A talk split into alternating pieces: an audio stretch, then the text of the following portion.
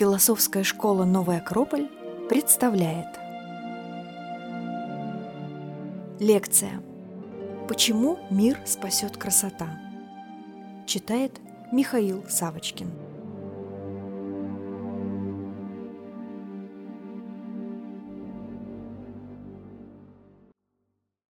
Добрый вечер, дорогие друзья! Сегодня у нас особенная тема нашей встречи – Тема, которая называется «Почему мир спасет красота? Метод Достоевского». И э, почему эта тема важна? Потому что, на мой взгляд, потому что в этом году, как вы понимаете, весь мир празднует юбилей Федора Михайловича Достоевского, великого русского писателя и мыслителя. Для меня это самый великий философ русский. Поэтому его конгениальность литературная на мой взгляд, соответствует гениальности его как глубочайшего мыслителя и философа. И поэтому э, мы сегодня не просто зададимся вот этим вопросом, мне кажется, он тоже непростой, да, почему мир спасет красота. Да спасет ли она его вообще? Вообще нужно ли его спасать? Может быть и так все нормально и хорошо. Поэтому Давайте двигаться, и я постараюсь, передо мной довольно сложная задача за короткий промежуток времени, в общем-то, поделиться какими-то важными открытиями, которые, как мне кажется, могут быть полезны каждому. И Достоевский для меня, конечно, это, ну, я не знаю, можно сравнить его с каким-то глубоким колодцем, который я прикасаюсь и черпаю из которого уже с самой юности. И знаете, вот если этот образ брать, колодец, то твое ведерко – которое туда падает, и оно вот с годами меняется, растет, потому что если в юности я не так много мог из него зачерпнуть, то с годами это получается все больше и больше, это как бездонный колодец, знаете, это каждый преображающий, с преображающей живой водой.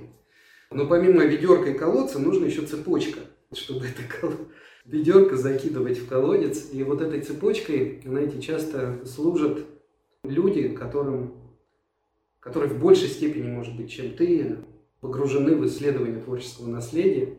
Поэтому я сегодня хотел еще специально выразить благодарность такому человеку, дама, которую зовут Татьяна Александровна Касаткина, доктор филологических наук. И она председатель комиссии по изучению творческого наследия Достоевского Российской Академии Наук. То есть я считаю ее ну, самым ведущим достоевистом может быть, даже в мире. Она ездит по всему миру, и, в общем-то, ее лекциями, ее произведениями я во многом тоже был вдохновлен. И она мне наладила оптику для того, чтобы по-новому вообще читать эти произведения. Давайте в качестве эпиграфа начну вот с чего. Я думаю, что всем нам хорошо известна песня, которая исполнял, исполняет Борис Борисович Гребенщиков. Помните, он поет «Под небом голубым» такую песню. Мало кто знает, что вот эту песню на самом деле создали два мало кому известных человека. Одного из них, который написал текст, зовут Андрей Волхонский. В рокерской тусовке, ну, не знаю, в 80-х он был очень хорошо известен. А композитор это Николай Вавилов, который записывал классическую лютневую музыку, и в частности «Ава Мария», всем известно, это тоже его сочинение, хотя долго считалось, что это произведение Качини. Ну и вот эта вот замечательная мелодия, этот текст, он на самом деле не так прост. И не случайно я его сегодня поставил в эпиграф. Потому что, с одной стороны, он всем хорошо знаком, а с другой стороны в нем есть нечто, что не с первого взгляда бросается в глаза, изумляет не с первого взгляда. Вот вспомним, да, о чем там, собственно говоря, идет речь. Речь идет про какой-то город. В оригинале там не под небом, а над небом. Голубым есть город золотой. И вот над этим небом есть город, да, в котором бродят какие-то неведомые прекрасные животные. Помните, огнегривый лев, вот этот странный вол, исполненный очей, это библейская, библейская фраза, исполненный очей. Я не знаю, как вам, а мне с детства врезалась эта фраза, почему исполненный очей. что это, как это понимать, да, вот этот исполненный очей. И, естественно, золотой орел со светлым взором, да, золотая птица. И вот эти трое животных, которые на самом деле в раю находятся. Идет описание рая. Поэтому над небом голубым. Это описание рая, но э, там пред троном Всевышнего должны предстать четверо. А мы видим в этой песне только троих. Художник рисует перед нами такой образ. А кто четвертый, которого не хватает? А вот к четвертому как раз и обращена, обращена эта поэзия, эта песня. Помните, там же «Пускай ведет звезда тебя дорогой в дивный сад». Тебя, то есть кому-то обращается автор, а конкретно каждому из нас, к тому, кто слушает, кто предстоит этому произведению, кто слушает эту песню. То есть в этой песне такое воззвание к такому путешествию к совершенно другой реальности, к другому состоянию души, которое многие мыслители назвали раем, в частности Достоевский тоже. И вот это исполненный очей, это, знаете, можно сказать, весь состоящий из глаз. Вот этот вол исполненный очей. И э, когда ты попадаешь в эту реальность, ты, которому обращена эта песня, у тебя полностью меняется твое, твое зрение, твоя оптика, то, как ты воспринимаешь этот мир. И ты тоже, как человек, становишься исполненный очей, у тебя другие глаза открываются, другое зрение. И с обзором орел тоже ведь взор, да, все время о взоре, о каких-то очах, о взоре. И раз уж мы говорим о красоте, а сегодня речь пойдет о красоте и методе Достоевского, то э, мне кажется, вот этот эпиграф, он как никогда удачно бы вот, предварял нашу с вами встречу. Итак, чтобы бросить мостик дальше, вот смотрите, есть человек, вот даже в этой песне, который, о котором там мы не слышим, но к которому эта песня обращена. А почему он не там? Что, собственно говоря, случилось? И почему нужно обращать к нему эту песню? Что такое произошло? Почему он вдруг вне этого рая оказался? Да, этот человек. То есть мы с вами, каждый из нас. Пожимаете плечами? Почему мы не видим человека? И почему, вот как раз почему и тема эта важна. Вот красота как спасительная сила. Я хотел бы даже сказать, что вот эта э, фраза «красота спасет мир». Вы же ее все прекрасно слышали, много раз сталкивались. На разные лады она повторяется там на рекламных транспарантах, там в телевидении, на конкурсах красоты. Но сразу скажу такую странную вещь, что Достоевский так не говорил. Он никогда не говорил «красота спасет мир». У него нет этой фразы, нигде ее вы не найдете. Как ни странно, это может показаться. У него есть другая фраза, а точнее даже не у него, а у его героя. Впервые мы встречаемся с похожей фразой в романе «Идиот».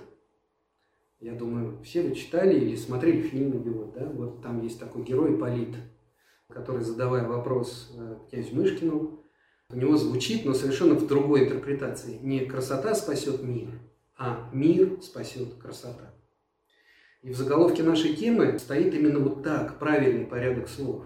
И Достоевский, он был инженер, он получил инженерное образование, и он всегда в своих произведениях был очень точен.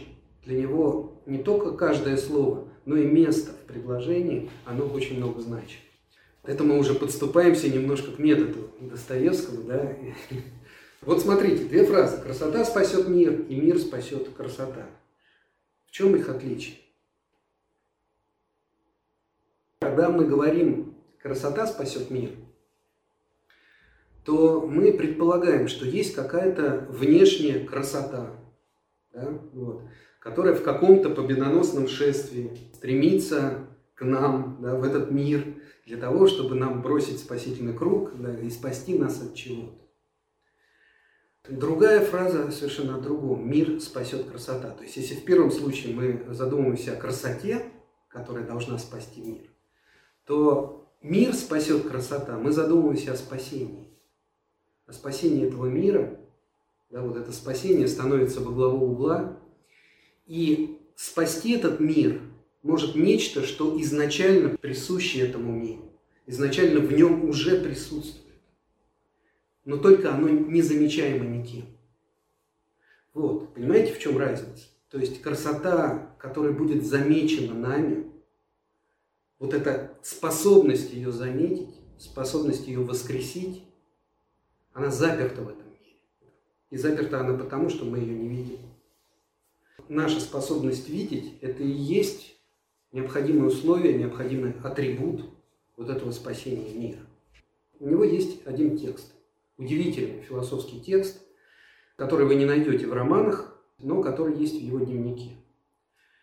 Умирает его первая жена.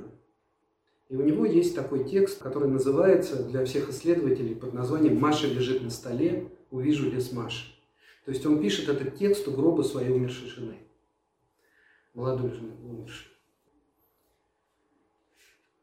Этот текст, он как бы дает контекст всех его последующих романов, всех его последующих произведений, и он там выражается прямо. То есть, если он в тексте, как сказать, поступает очень деликатно в своих романах, он как бы отступает от читателя. То есть он дает ему художественные образы, но никогда не нравоучительствует, не говорит, как вот это надо понимать там, и так далее, не читает морали. А тут он пишет для себя, да, в своем дневнике и пишет на чистоту, пишет очень прямым текстом для себя.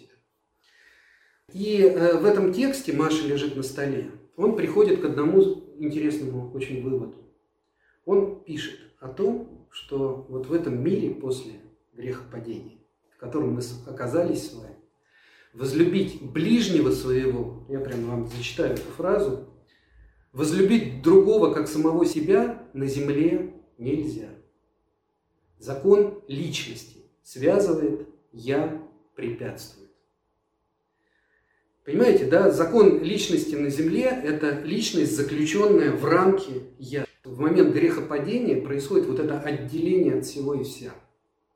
То есть человек оказывается замкнутым, закрытым в коконе своего собственного «я». И вот почему невозможно возлюбить, почему это «я» препятствует. И у него есть такой знаменитый роман «Записки из подполья». Может, кто-то читал из вас «Записки из подполья»? Про подпольного человека. Там он очень хорошо описывает вот это состояние «я». «Я» как чего-то отделенного. Я только маленькая, э, вот прям когда вы откроете это произведение, там написано, вот этот главный герой, подпольный человек, он повествует следующее. Я, человек больной. Я злой человек. Непривлекательный я человек. И вот и много раз вот это повторяется «я, я, я», и можно подумать, что речь идет о неком герое этого произведения. На самом деле речь идет о «я» каждого человека.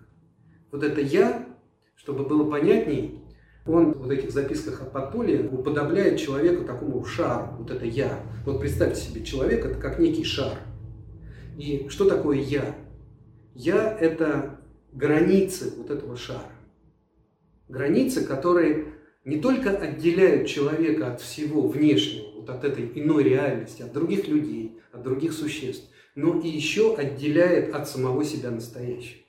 И вот, вот это «я» это вот этот закон, который препятствует каждый раз возлюбить ближнего своего, да, вот построить эти мостики, да, по-другому увидеть другого человека. Потому что есть я и есть все остальное, которое призвано меня обслуживать, меня удовлетворять, да, ну, как сказать, вот.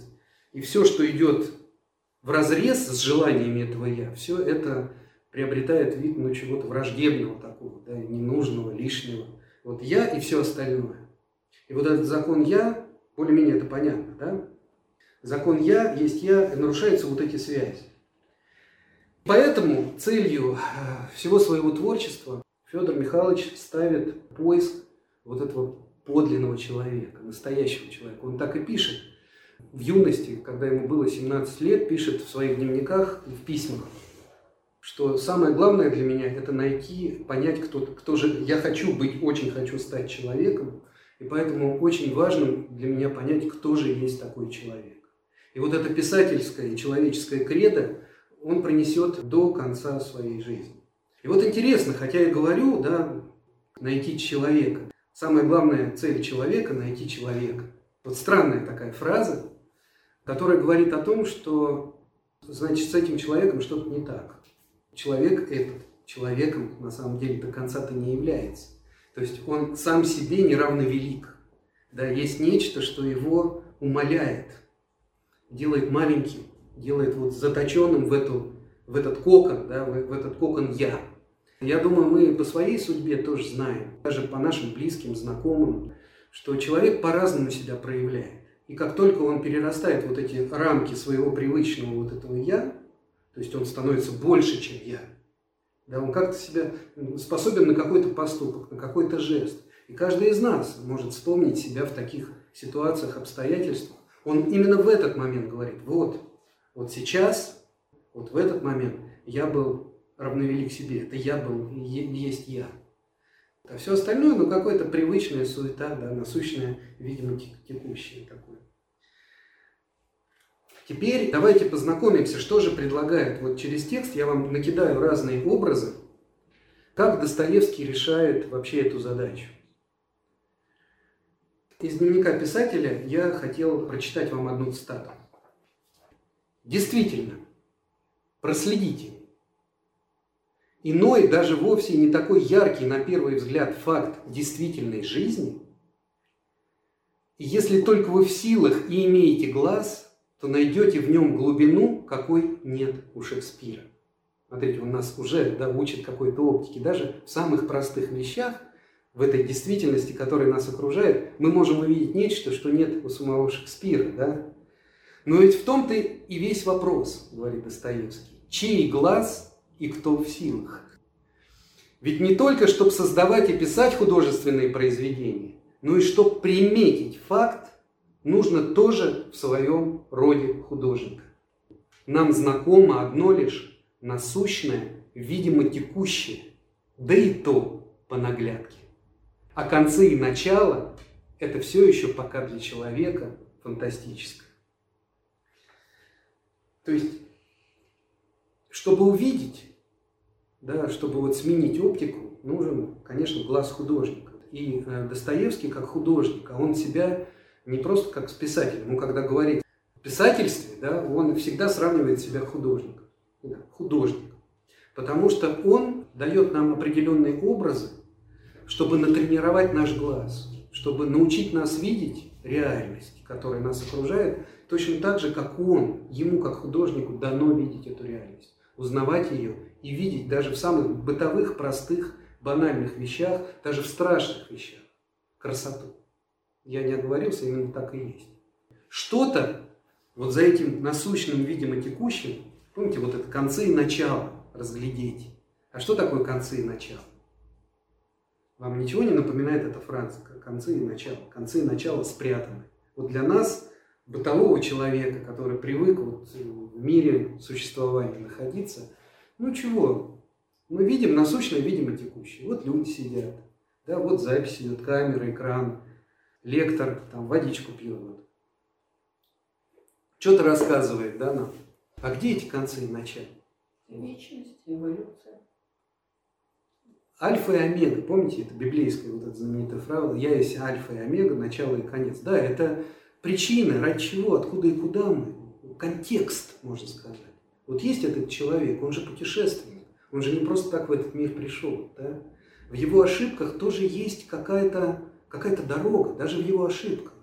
И вот увидеть это, разглядеть события вот этого мира горнего, которое происходит здесь и сейчас, случается. В этом нужен определенный, конечно же, навык. И искусство, я вам скажу вот такую очень важную вещь. Искусство, любое искусство, с самого начала времен человеческих, это удивительная штука, друзья мои. Удивительная она в том, что она нам, оно, искусство, ну или штука, она дает нам проживать определенный опыт, который мы в обыденной простой жизни никогда не проживем. Проживать какой-то вот этот сакральный опыт, где спрятаны начало и концы. Дает возможность погрузиться и ощутить вот эту невидимую ткань мира. Потому что о самом главном не скажешь словами.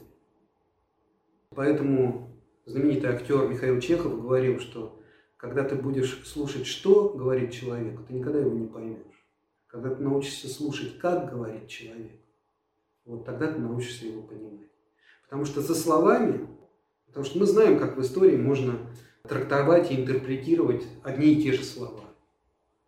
А вот художественное творчество, искусство – это всегда, да и вообще вся культура, это вот поиск этого сакрального стержня культ Ура, вращение вокруг вот этого стержня.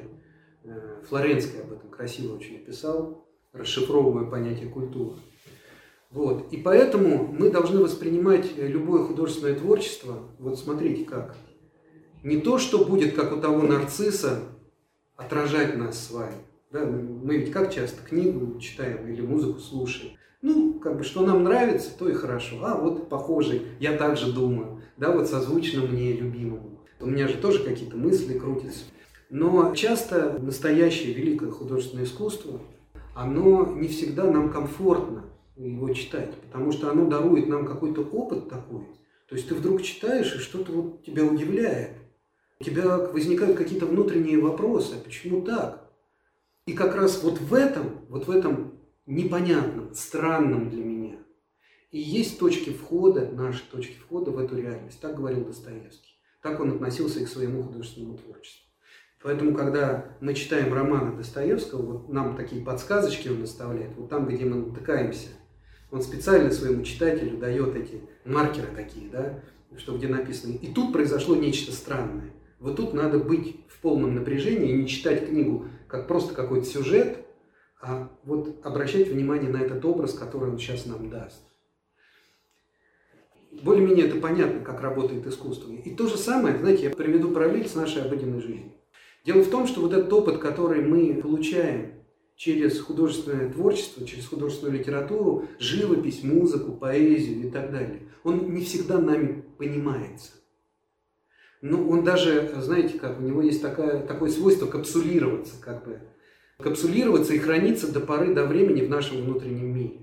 А когда наступает какая-то определенная ситуация – вот это скапсулированное, самое ценное и дорогое, что мы почерпнули через чтение, через живопись, через образ матери родной и так далее, он может вылиться наружу из нас. Вспомните, что Родион Раскольников отдает в заклад этой старушки, которую потом убивает. У него была единственная вещь, которую он дает за денежки в заклад Никто не помнит? Нет, это не книжка была, это были часы. Да, это были э, часы, которые остались ему в наследство от кого? Они остались ему в наследство от отца. Это единственное, что у него было. Причем, обращаю внимание, эти часы серебряные, и на крышке часов, на обратной их стороне, на заднике часов этих, не случайно Э, Достоевский пишет, что они серебряные, и не случайно на обратной стороне изображен глобус. Вот что такое этот глобус? Смотрите, ничего вам не говорит эта метафора, эта подсказка, этот символ. И в этом весь Достоевский. Посмотрите даже внимательно на эту картину. Видите, вот младенец в руках державы. То есть, что такое держава? Видите, у него в руках такой земной шарик, на самом деле. И этот земной шарик ему отдает в наследство его отец, потому что на многих других фресках э, Бог-Отец держит в руках этот земной шар. И вот смотрите, глобус на часах. Отец, который Родиону Раскольникову, как будто бы дает в наследство этот мир. И этим миром можно распорядиться по-разному. У него есть полная свобода. Можно этот мир заложить, отдать в заклад – а можно распорядиться им иначе.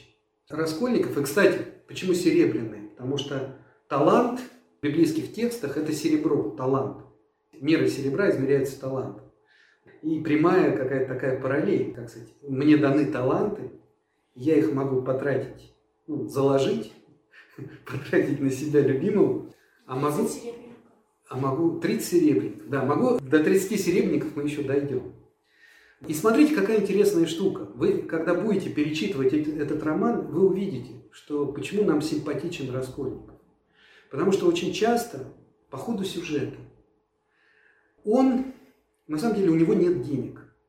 То есть он уже, совершив убийство, уже ограбив старушку, он на самом деле что делает с этим всем награбленным? Он это прячет под камень. Он этим не пользуется вообще. А единственное, что у него есть, это денежки, которые, опять же, остались ему от отца, которые присылаются чуть-чуть, ему прислала мама, которые остались от этих часов. И на что он их тратит? Он этих деньги тратит на те ситуации, которые встречаются ему в жизни. Вот какая-то девочка, которую он увидел на улице, и который, за которой следил какой-то нехороший господин, и он вызывает полицейского, помните, и дает, вдруг засовывает руку в карман, и находятся какие-то полтинники там, да, которых не хватает на, на то, чтобы отвезти ее домой. Он устраивает похороны Мармеладова, когда он погибает, да.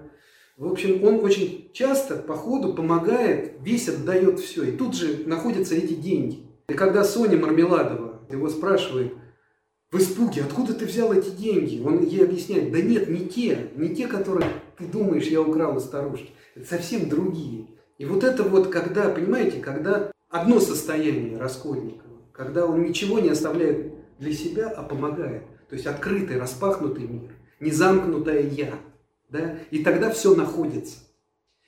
И второй мир, мир ущербный, мир вот этого замкнутого «я», мир нищеты, мир, направленный на себя. И тогда всегда всего не хватает. Всего мало. Это очень такая вот прямая аллюзия Достоевского в Раскольникове, и там таких параллелей очень много, таких маленьких подсказок, маркеров. Я теперь еще один образ вас познакомлю. У него есть такой небольшой, самый, наверное, маленький рассказ, который называется «Мужик морей». В этом рассказе, давайте я вам введение. По сути, э, Достоевский здесь повествует о своей бытности, когда он был на каторге. А мы знаем, что он был на каторге. И вот что происходит. Э, наступила Пасха, праздник святой, да, и заключенные, каторжане, охранники, собственно, закрывали глаза, просто чтобы совсем уж. Они давали им немножечко возможность оторваться, отдохнуть. Достоевский, юный Достоевский, он жутко не любил эти ситуации, потому что откуда-то появлялась выпивка. И вот он как описывает в этом рассказе. Другой уже день по острогу шел праздник. Каторжных на работу не выводили, пьяных было множество, ругательства, ссоры начинались поминутно во всех углах. Безобразные, гадкие песни, игра под нарами, несколько уже избитых до полусмерти каторжных за особое буйство, собственным судом товарищей и прикрытых на нарах тулупами. Для того, чтобы пока живут и очнутся, Несколько раз уже обнажались ножи и так далее, и так далее. И вот он в этой жуткой грязи, среди этих каторжан, этих, этих матерых разбойников, которые играют, пьют, да, друг друга избивают до полусмерти. И вдруг он выбегает в ужасе, в общем, в какой-то момент и встречает другого политзаключенного, вот, некого Мцки, он говорит. Вдруг я увидел этого поляк Мцки, он даже фамилию не называет, деликатности из политических. И он мрачно посмотрел на меня, глаза его сверкнули, губы затряслись, и он сказал по-французски, ненавижу этих разбойников. Проскрежетал он мне в полголоса и прошел мимо. И вот он возвращается в казарму, падает на свои нары где-то там у окна, закрывает. Ну, можно себе представить его состояние, это молодого э, человека, не хочет ничего этого видеть и думает, вот лежачего, может, и не тронут, затыкает уши и начинает вспоминать свое детство. Где-то на берегу реки, маленький поселок, в своем поместье, да, он дворянин, где-то он играет во дворике, в кустах, собирает какие-то ягодки, играет в какие-то игрушечки. Издалека доносится голос какого-то крестьянина, который пашет поле. И вот она, ну пошла, давай, там хлещет ее. И так он краем уха это слышит. И вдруг раздается вопль. Волк бежит! Волк! Откуда он даже не понял. И вот этот маленький мальчишка, весь вне себя, бежит, несется. Это вот в этом рассказе все описывается. В ужасе просто, в шоке, что волк за ним гонится. Он жутко боялся этих волков, там начитался сказок, видно. И вдруг врезается в этого мужика, который пахал. И вот этот мужик здоровый, и он вдруг для него в одночасье становится как такой матерью настоящей. То есть он, он его нежно своими грязными, измазанными в земле ручищами, он его обнимает, успокаивает, утирает слезы, говорит, эка какой глупец, да никто за тобой не гонится, да я тебя сейчас защищу, да не бойся, там начинает его там успокаивать, очень нежно, очень красиво описывает это Достоевский. И потом успокоившийся этот малыш, он о себе так вспоминает, он бежит, оглядываясь, он говорит, иди, иди, я послежу, за тобой никто не будет, беги домой быстрее, а я послежу, чтобы за тобой никто сзади не погнался. И вот малыш бежит уже, через каждые там, не знаю, 10 метров оборачивается на этого, на этого мужика, да, Мария. Он так и говорит, был у нас такой вот крепостной мужик Мария. Здоровый дядька. И вдруг навстречу ему выбегает собака-волчок. Его и лает, встречает, и у него уже совсем отлегло этот страх, все прошло. И забылось потом. А вот тут ему на каторге, вот в этих обстоятельствах, вот в эти мгновения, жуткие, страшные, ему вспомнился этот мужик Марии. И вот когда я сошел с нар, вот он вспоминал, вспоминал, вспомнил этого мужика Марии. И он сошел с нар и огляделся кругом. Помню, я вдруг почувствовал, что могу смотреть на этих несчастных совсем другим взглядом. И что вдруг, каким-то чудом, исчезла совсем всякая ненависть и злоба в сердце моем. Я пошел, вглядываясь в встречавшиеся лица. Этот обритый, шельмованный мужик с клеймами на лице. И хмельной, орущий свою пьяную, сиплую песню. Ведь это тоже, может быть, тот же самый Марей. Ведь я же не могу заглянуть в его сердце. Встретил и дальше, смотрите, какой финал. И можно было бы сказать, вот есть вот эти мужики, есть я со своим другим взглядом, и есть этот поляк, который позволил себе свысока говорить, я ненавижу эту мразь, этих, да, смердов. Но он тут же оправдывает этого Пскова, да. Встретил я в тот же вечер Пскова, несчастный. У него-то уж не могло быть воспоминаний ни ни о каких мореях. И никакого другого взгляда на этих людей, кроме вот это «я ненавижу этих разбойников». Нет, эти поляки вынесли тогда более наш. Понимаете? То есть он как будто бы даже и на этого Цкова начинает смотреть совершенно глупо. То есть меняется полностью оптика. И смотрите, ведь даже в самом имени этого мужика Марей. Такого имени вообще не существует. Это тоже нам маркер, нам подсказка. Что такое Мария? Мария. То есть это вот этот вроде здоровый, вот этот мужик, неотесанный, грубый, который для него становится настоящей матерью, Марией заступницы, вот этой Марии заступницы. Сейчас мы переходим к другому его великому роману «Братья Карамазовы». Но на самом деле хочется поговорить о красоте больше, потому что это тоже бездонный колодец, каждый роман, особенно «Братья Карамазовы», мой любимый. И там есть одна такая цитата, фраза, вложенная в уста его главного героя, одного из главных героев, это Дмитрий, да, Дмитрий Карамазов. И он там в беседе с Лешей размышляет о красоте. Вот в этой фразе, которую мы сейчас прочитаем с вами, вглядимся в нее, вот как в таком фрактале содержится весь смысл вообще этого всего романа. И таких фракталов в этом романе много. То есть я могу за ниточку потянуть и увидеть по-другому, ради чего он писал эту книгу. И вот давайте с точки зрения красоты посмотрим. Как говорит об этом Дмитрий, Митя. Смотрите, как он странно говорит. Он говорит, красота – это страшная и ужасная вещь. Смотрите, как, да, неожиданно. И дальше поясняет. Страшная, потому что неопределимая. А определить нельзя, потому что Бог задал одни загадки. И дальше. Тут берега сходятся. Тут все противоречия вместе живут. Я, брат, очень необразован. Но я много об этом думал. страшно много тайн. Слишком много загадок угнетают на земле человека. Разгадывай, как знаешь, и вылезай сух из воды. Красота. Перенести я при этом не могу, что иной, высший даже сердцем человек и с умом высокий, начинает с идеала Мадонны, окончает идеалом Содомским. Еще страшнее, когда уже с идеалом Содомским в душе не отрицает идеала Мадонны. И горит от него сердце его, и воистину, воистину горит, как в юные беспорочные годы. Нет, широк человек, слишком даже широк. Я бы сузил. Черт знает, что такое, вот что. Что уму представляется позором, то сердцу сплошь красотой. В Содоме ли красота? И дальше еще более странно. Верь, что в Содоме-то она и сидит – для огромного большинства людей.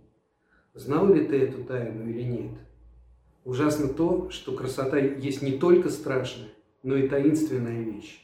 В чем это состоит? Тут дьявол с Богом борется, а поле битвы – сердца людей. А впрочем, что у кого болит, тот о том и говорит. Удивительная такая фраза, ничего по ней не понятно. Кажется, что такое красота? И кажется на первый взгляд, что здесь речь идет о неких двух как бы полюсах. Идеал Мадонны и идеал Содомский.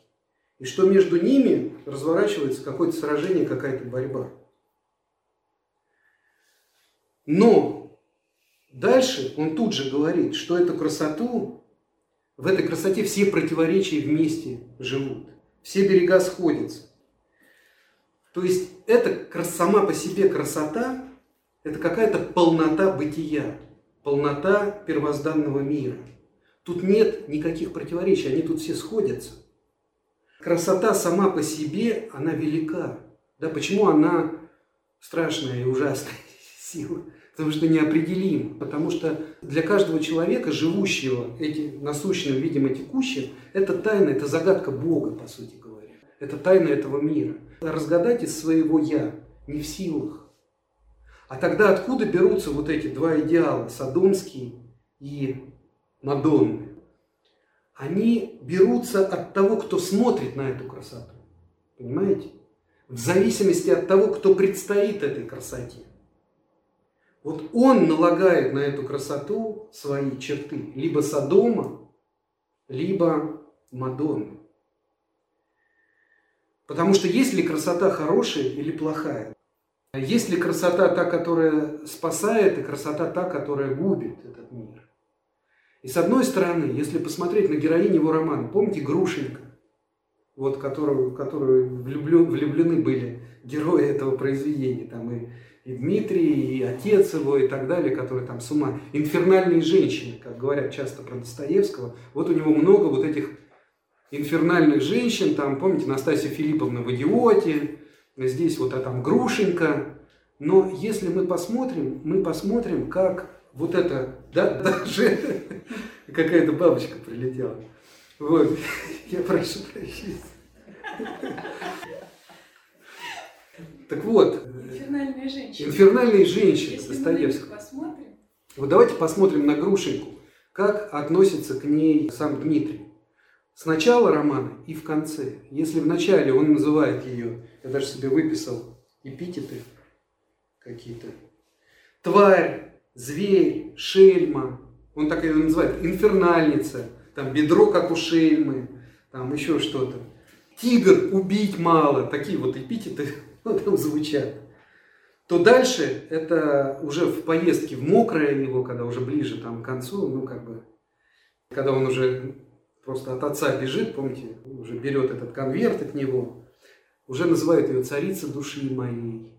И уж в конце вообще какой-то брат Грушенька. Он называет ее братом Грушенька. Уже вообще. То есть его оптика на саму же Грушеньку, она очень сильно меняется. Точно так же, как Настасья Филипповна. Да? Рогожину эта красота нужна для одного, а Мышкин видит в этой красоте совершенно другую. И вот Настасья Филипповна олицетворяет эту первозданную, изначальную, великую и загадочную таинственную силу. Если мы возьмем, а что такое идеал садомский? Вам вообще понятно? Между прочим, Достоевский тут вот в цитате «Содом» пишет чаще всего с большой буквы. То есть речь идет о конкретном городе Содоме, библейском. Это не какое-то там нарицательное понятие, то есть садомский идеал как метафора. Это не метафора, это очень конкретно, потому что если помните, в Содом кто пришел? Пришли ангелы небесные, на самом деле, которых жители этого Содома захотели изнасиловать. Вот самое прекрасное и настоящее. И они поэтому заточают. То есть мы вот эту красоту прячем в темницу.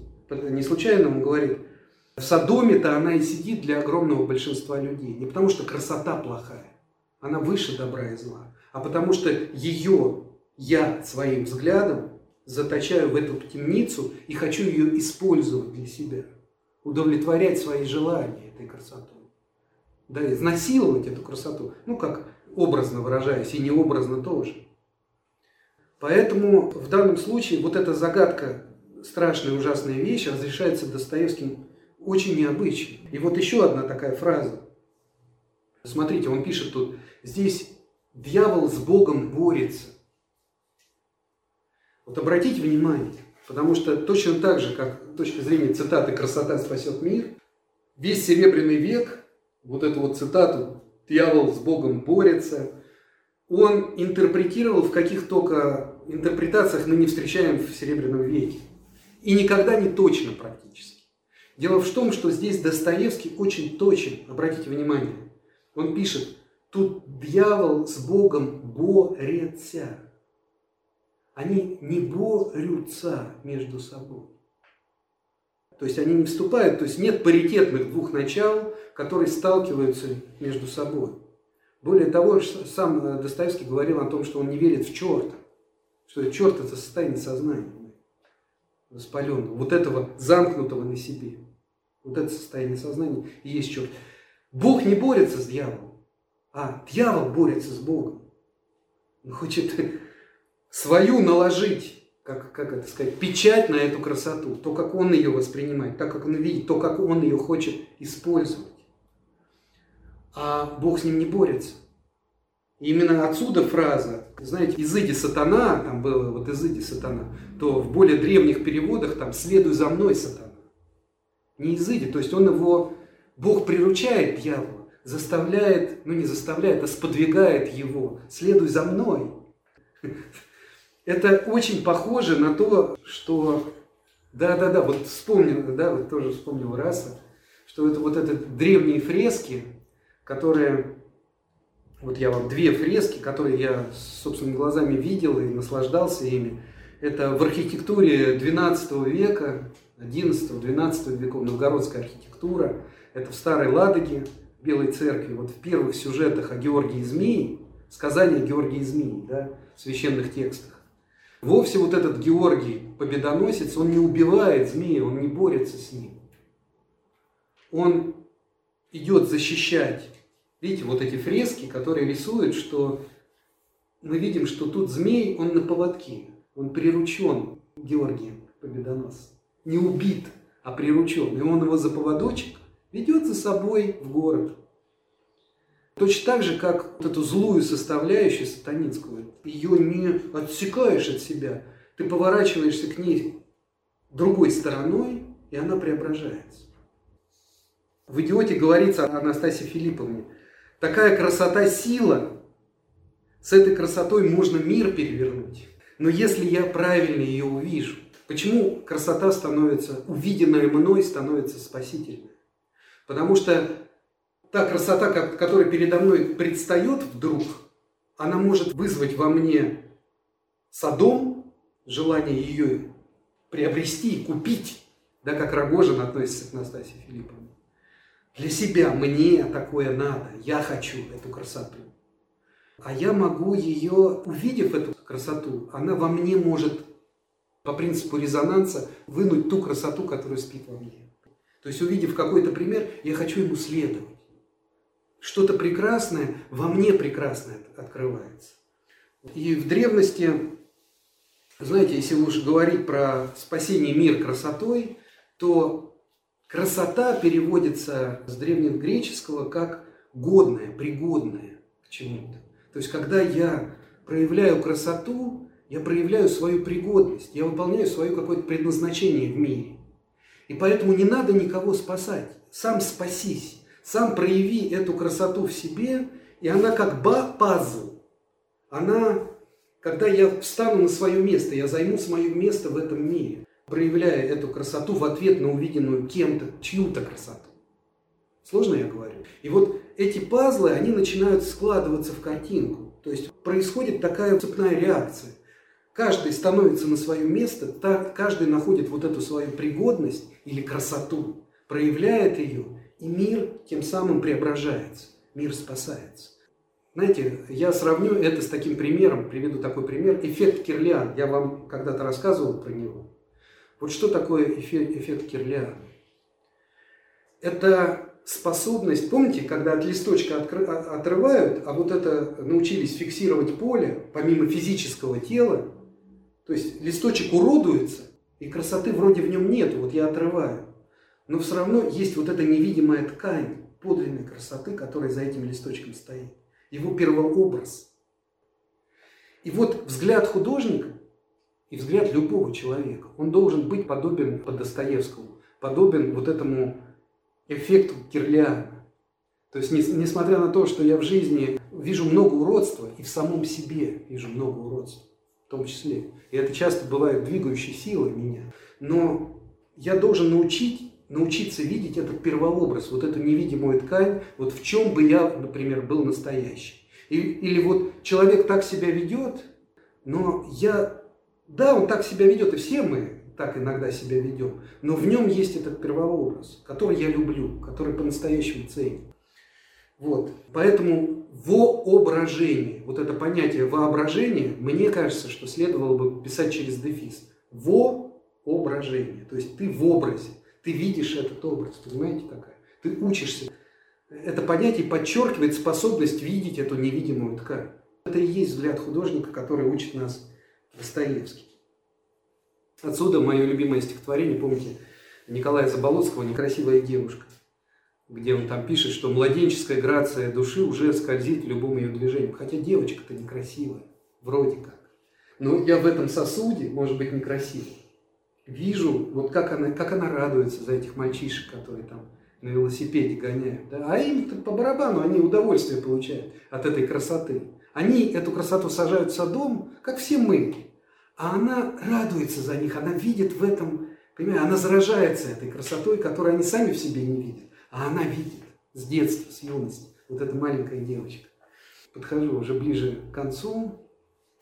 И вот этот образ Сикстинской Мадонны, я не случайно его поместил здесь, потому что Сикстинская Мадонна Рафаэля, как я уже говорил, он много путешествовал, была в Дрездене, и это была его любимая картина которая висела в последние годы жизни в его рабочем кабинете, рядом с ним, вместе с молельной иконой, висела вот эта картина. И э, эту картину ему подарили на день рождения.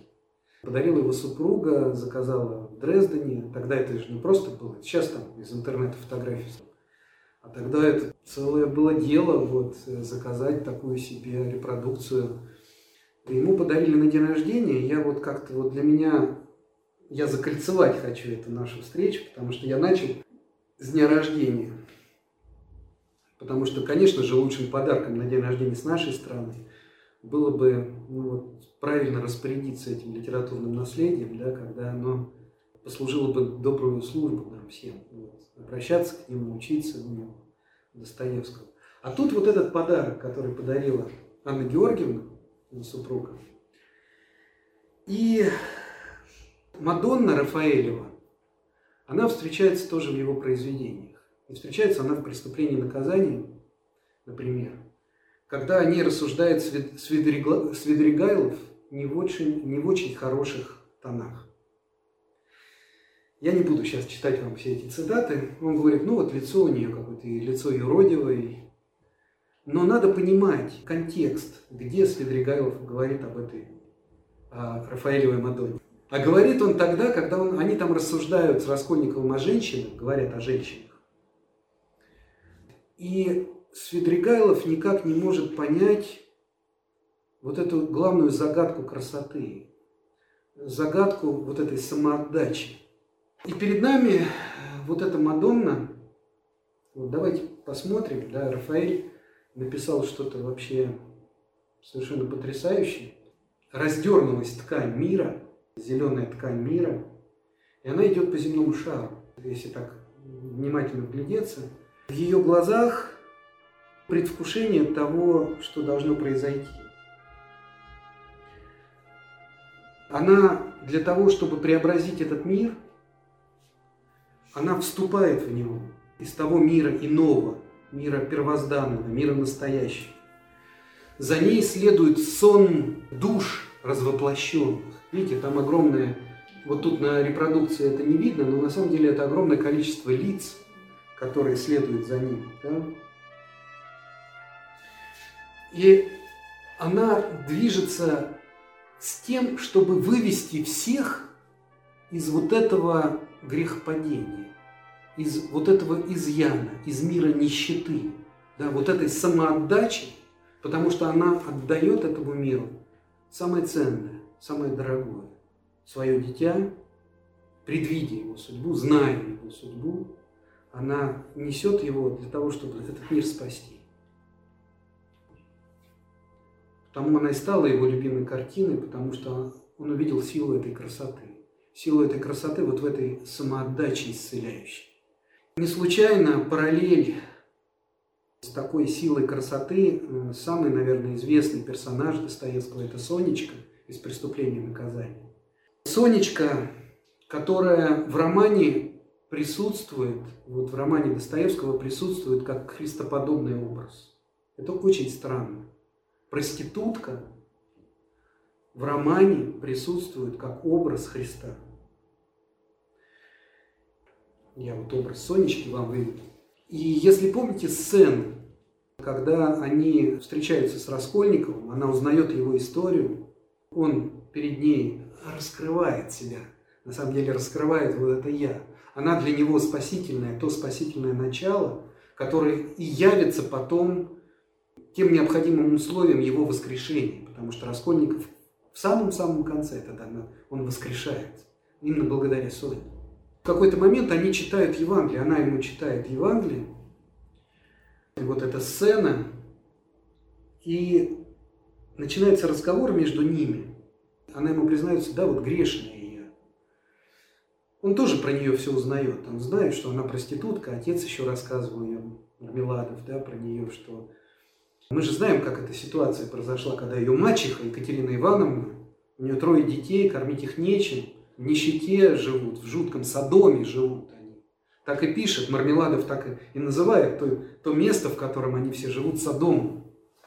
И вот Сонечка, она, там Екатерина Ивановна говорит Сонечке, Соня, выхода нет. Давай, иди, нужны деньги. Делай, что хочешь, подталкивай ее на панель. И Сонечка уходит на 9 часов.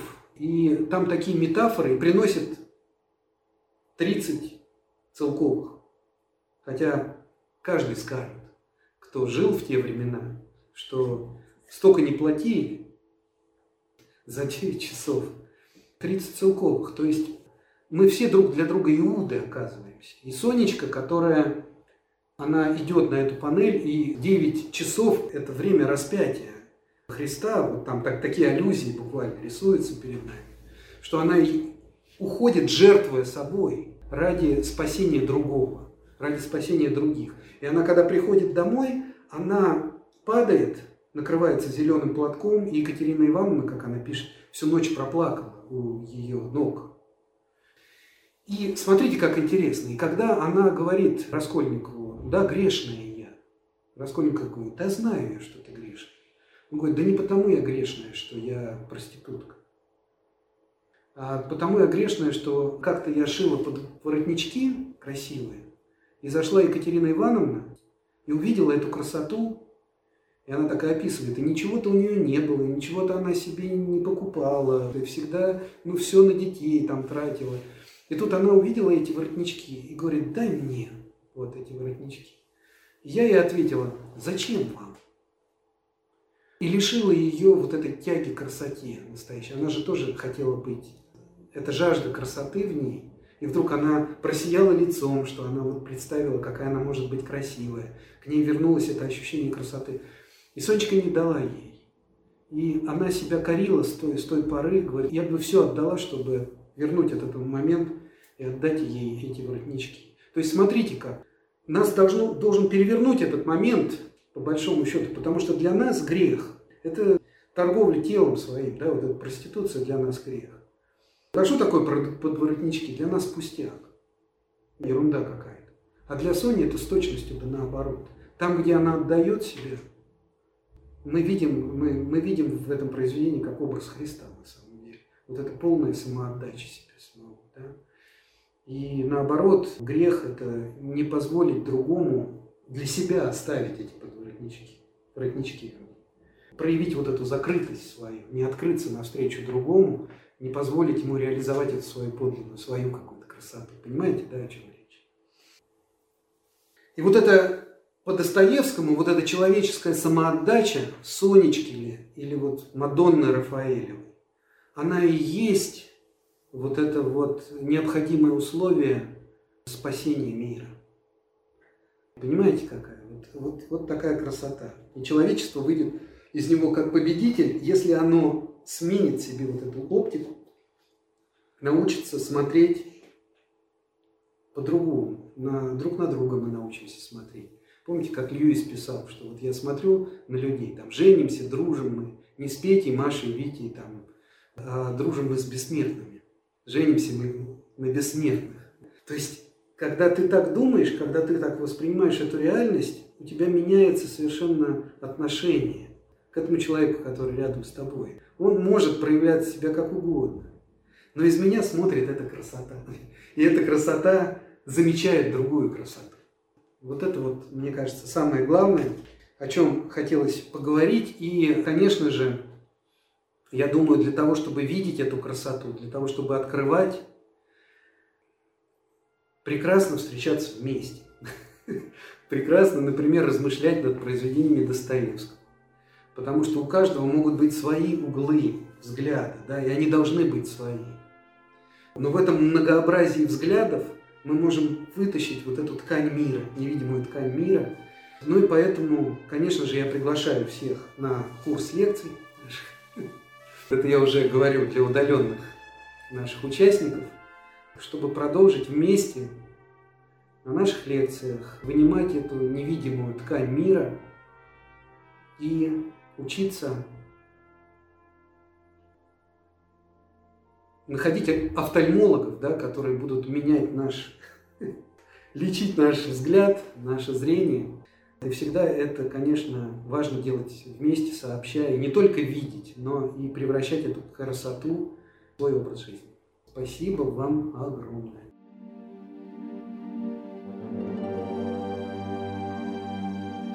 Чтобы не пропустить новые материалы на нашем канале, не забудьте, пожалуйста, подписаться на него. Приглашаем вас также в гости на лекции, практикумы, мастер-классы и курсы творческого развития, расписание которых можно найти на сайте философской школы «Новый Акрополь» акрополис.орг.ру До встречи!